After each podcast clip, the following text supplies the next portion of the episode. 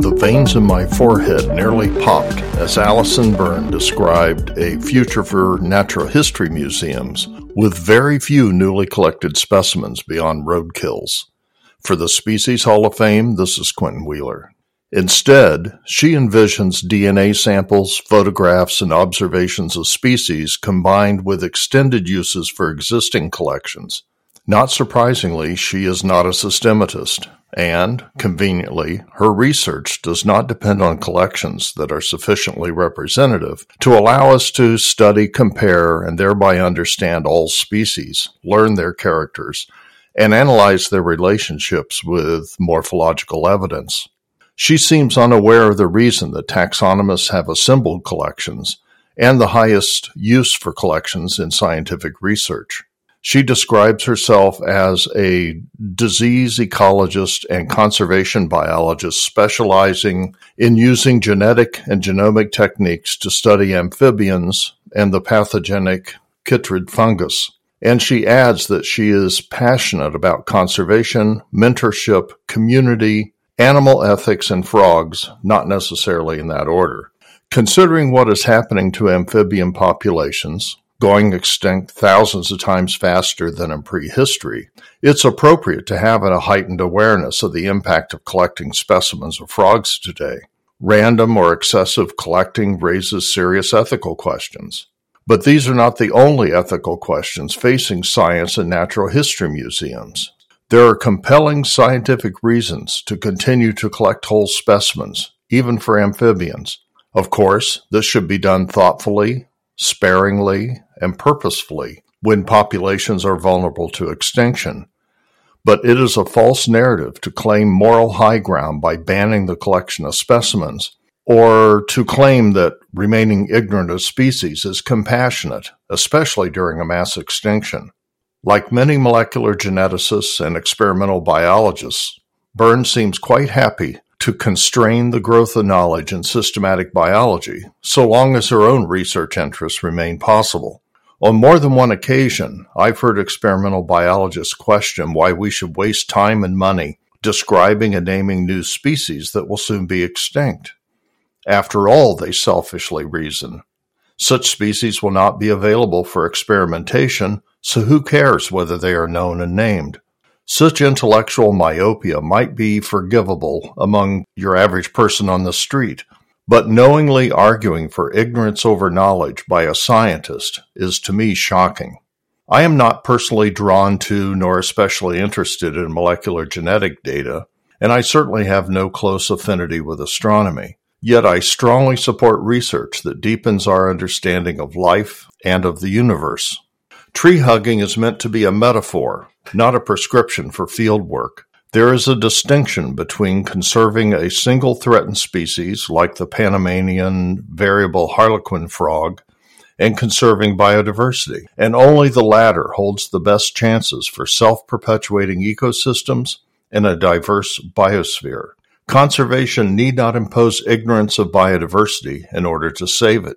In fact, the truth of the matter is just the opposite. The more we know and understand of diversity, of relationships among species, the better positioned we are to develop measurable and successful biodiversity conservation strategies. Writ large, this includes E.O. Wilson's half Earth concept of global conservation, which would set 50% of the surface of our planet aside for biodiversity in order to save perhaps as many as 85% of species. But the Half Earth project's success depends on knowing which bits of geography to cede to biodiversity, and that, in turn, depends on knowing what species exist and where. If, as in the best traditions of systematics, species are to remain explicitly testable hypotheses rather than arbitrary degrees of genetic similarity, then continuing to collect whole specimens and expand natural history collections is critically important. Further, if we wish to understand the origins of biodiversity and details of evolutionary history, then collections are necessary.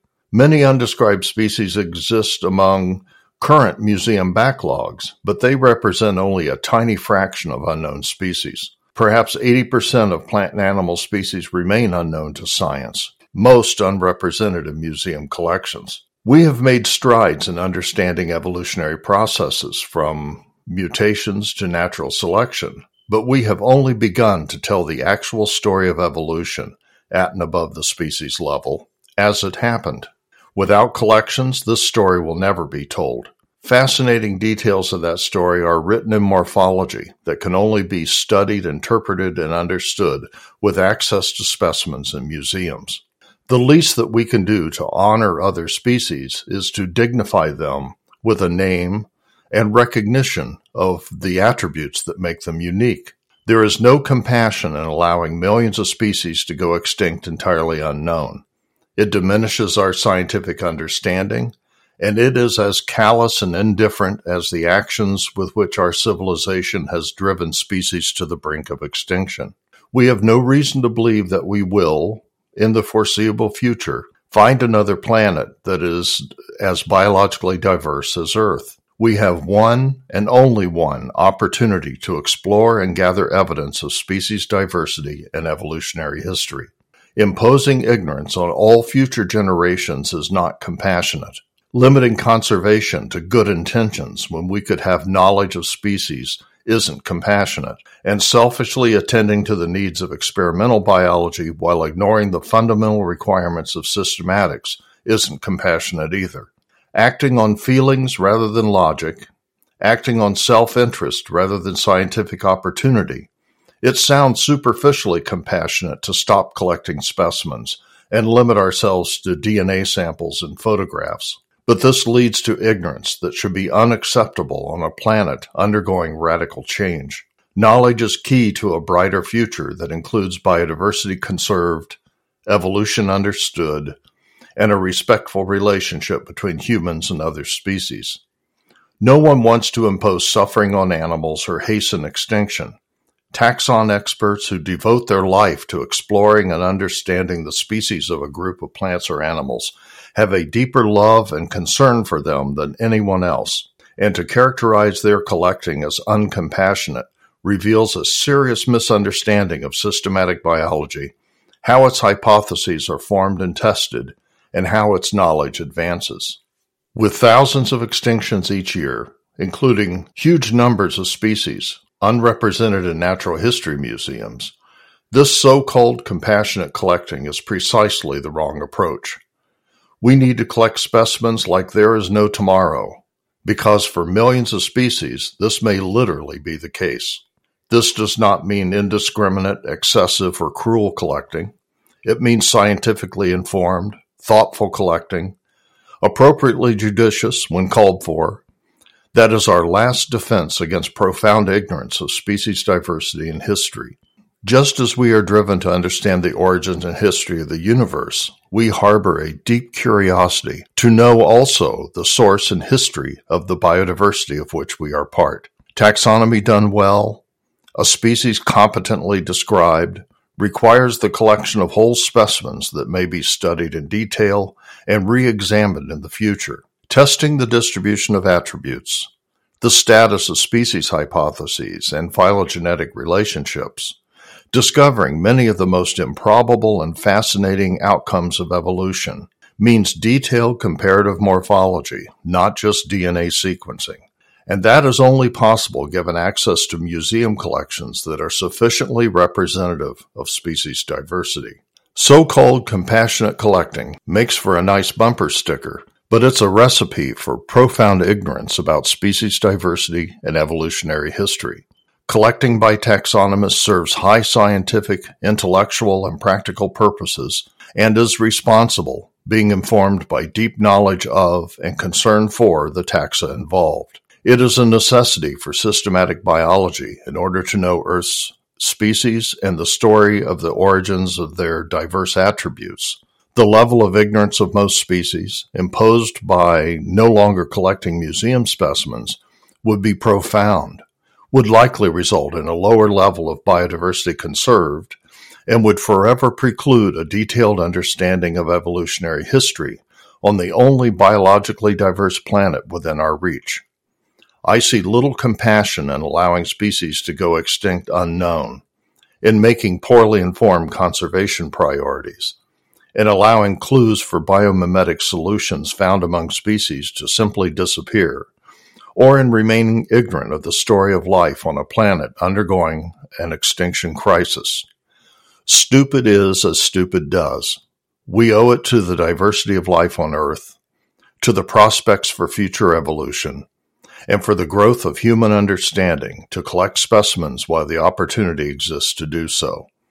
This doesn't mean being irresponsible or carelessly mass collecting from vulnerable populations, but it does mean recognizing that we deserve to know more about species and evolution than DNA and photographs can tell us.